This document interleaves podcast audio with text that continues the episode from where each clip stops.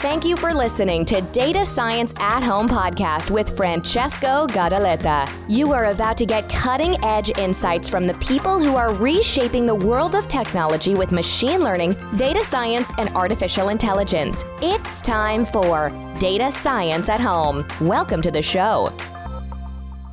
Welcome back to another episode of Data Science at Home podcast. This is Francesco, your host podcasting from the headquarters of Amethix Technologies based in Belgium. In uh, this episode, I want to speak about one of these amazing tools that we have in unsupervised learning, which is GANs or Generative Adversarial Networks.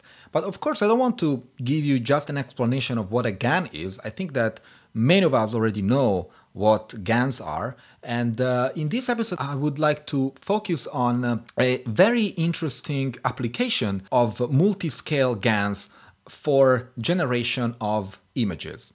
We have seen image generation a number of times already, and the problem is that I think we have seen a lot of toy examples in which uh, uh, you know researchers have been playing with these tools and generating human faces or uh, generating or giving a prediction of how you will look like in the future probably when you're gonna get old. And you know all these things are you know very fun of course but they don't have i think a very practical value in terms of uh, what can we do with this if except for just laughing for five minutes. There is a group of research that, in fact, has been using GANs for uh, much more sophisticated uh, concepts and I think much more useful ones in uh, medicine. And in particular, they have been generating high resolution medical images. Now, the reason why medical images, as many other data types, get replicated and get generated from, uh, let's say, original versions of, uh, of data is because we want to, for example, do some data augmentation, we want to do some image reconstruction in the case of images, and of course, image synthesis or domain adaptation. So, there are a number of reasons why uh, one wants to generate synthetic data. In the case of, for example, numeric data, another very interesting reason why one would generate synthetic data is, of course, for mm, you know to keep mm, privacy and confidentiality of the original data, so that people don't have to share this data and therefore break any regulation that is eventually in place. If we can replicate data, if we can generate a synthetic version of the original data very accurately. In fact, it is very interesting because this means that we can share this data without disclosing and without breaking the or violating the privacy of individuals in case this data represents some kind of personal data or uh, personal phenomenon or social activities, uh, etc. So let's go back to the generation of, of medical images or images in general. Now, in the literature, there is this uh, trend to generate images from, you know, synthetic images from original ones, uh, but just by using GANs and just feeding these GANs or generative adversarial network with the original image. Now, when the image is pretty large, and usually interesting images are have a high resolution, uh, well, it becomes prohibitive and uh, it becomes, first of all, very slow because you need a lot of time and you need a lot of resources to calculate these uh, mastodontic objects. And uh, when the image becomes, in fact, very large, uh, even not so large, but just, you know, larger than usual, let's say, definitely in the uh, resolution of 3000, 5000 pixels on, on one side, well, then these type of calculations become prohibitive. And by prohibitive, I mean that you cannot actually do them with even with the, the fanciest GPU that your pocket can allow. Let's go back one second to what GANs are. Well, GANs or, or, generative adversarial networks have shown already impressive results for photorealistic image synthesis in the last couple of years. There are many, many examples where we have seen these things working pretty nice and improving in the months rather than the years. They can, in fact, generate uh, also images, for example, of human faces quite accurately, and it becomes extremely difficult to distinguish between an image generated by a computer and the real image of a face. So, you know, we can, in fact, generate fake people just by using these uh, objects, these deep learning objects. If we want to explain what a GAN is, it is very simple. In fact, it's a combination of two networks, not just one, which is the generator and the discriminator. So the GAN works pretty much like this. There is a generator that receives an input, uh, which is usually random noise, and tries to generate something that looks like an image. On the other side, we have a discriminator, which is another network. In fact, it's a classifier, but it's also a deep neural network that tries to distinguish if the image that it received is the fake one or the real one. And so, what happens when these two networks get trained together? Well, they start competing with each other.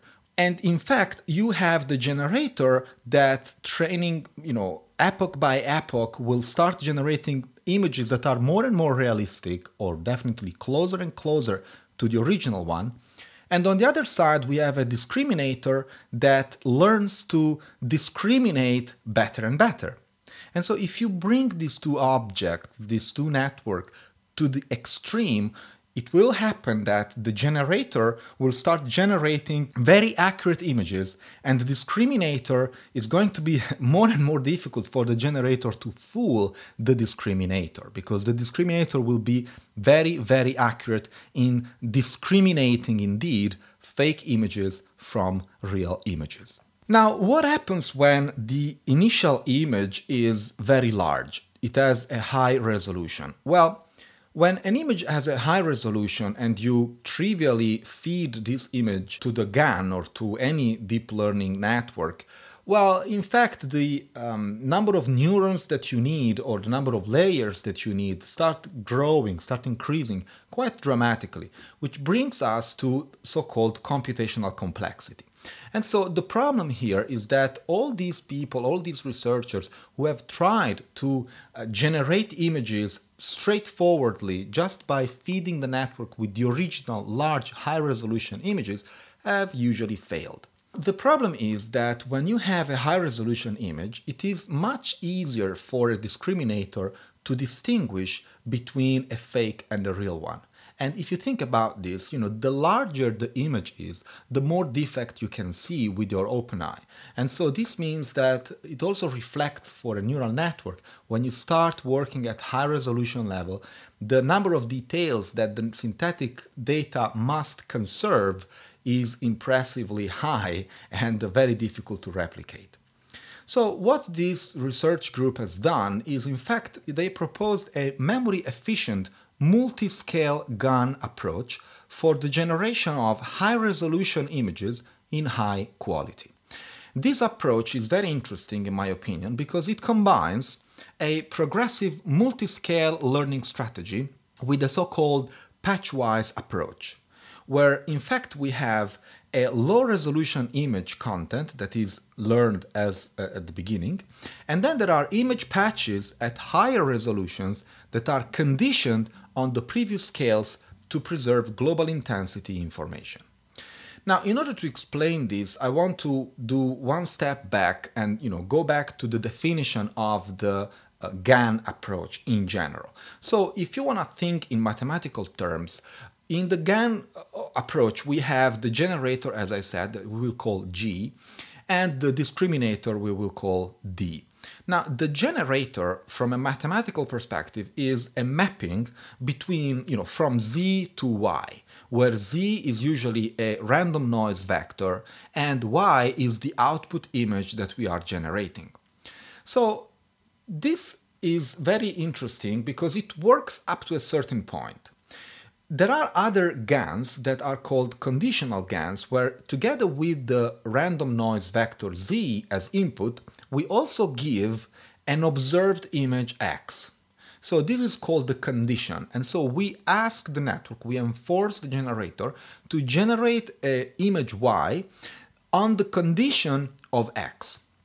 this is even more interesting than the traditional GAN because, in fact, when we allow a network to have a condition, when we enforce the network with a condition, we are narrowing down the number of possible images that the network can generate. And so we can, in fact, generate much faster than a network that is unconditional. What is now this multi scale conditional GAN? Well, the brilliant idea of this research group is um, very, very simple.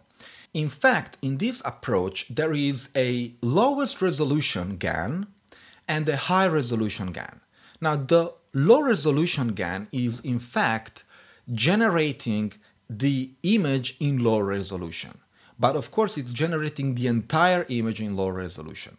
And this generated image is passed to the second step or second phase, that is the high resolution GANs, and there are many of those because each of these GANs, each of these high resolution GANs, are generating patches of the image.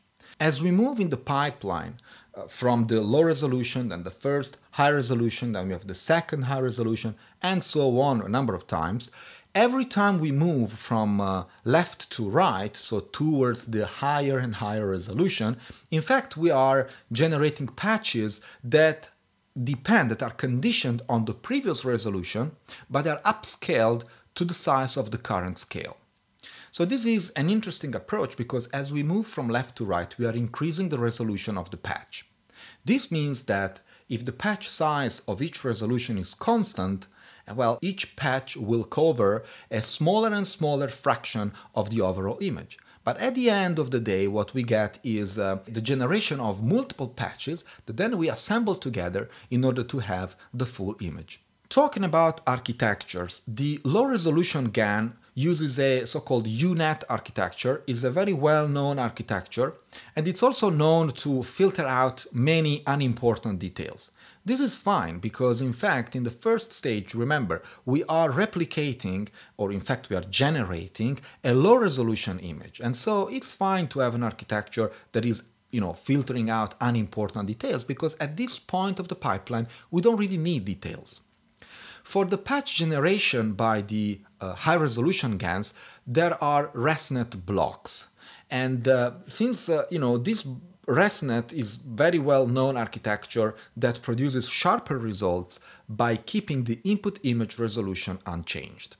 With this approach, in fact, it is possible to save a lot of memory and so the assumed lower bound of memory usage, which means the minimum amount of memory that is required for this approach to complete, include one forward and backward pass for the generator and the discriminator, as well as the memory required to store the images, the gradients, and of course the network's parameter for batch size of 1. This, in contrast, is uh, orders of magnitude less than what is usually required for GANs that uh, are fed with high resolution image straightforwardly. And indeed, this approach can uh, easily work on a decent GPU, a Titan XP 12 gigabyte that the authors used for this experiment. To conclude, the authors have shown that in contrast to existing GANs that produce the whole image at once, this approach, which is a patch-based method, only requires constant GPU memory with respect to the image size. I think this is a very interesting result. It's a very sophisticated scheme uh, that uh, indeed produces images uh, incrementally with higher and higher resolution, and it works. It simply works even for images of uh, high dimensions. That is, for example, 3D images or 3D medical images, which is quite common. I hope you enjoyed the show. Don't forget to subscribe to our newsletter on uh, amethix.com, A-M-E-T-H-I-X.com slash newsletter. It's uh, the best selection in artificial intelligence and machine learning straight to your inbox, spam not included. And of course, I thank you guys for following and for taking the time to listen to these episodes. Talk to you next time. Ciao. You've been listening to Data Science at Home podcast. Be sure to subscribe on iTunes, Stitcher, or Podbean to get new fresh episodes. For more, please follow us on Instagram, Twitter, and Facebook, or visit our website at datascienceathome.com.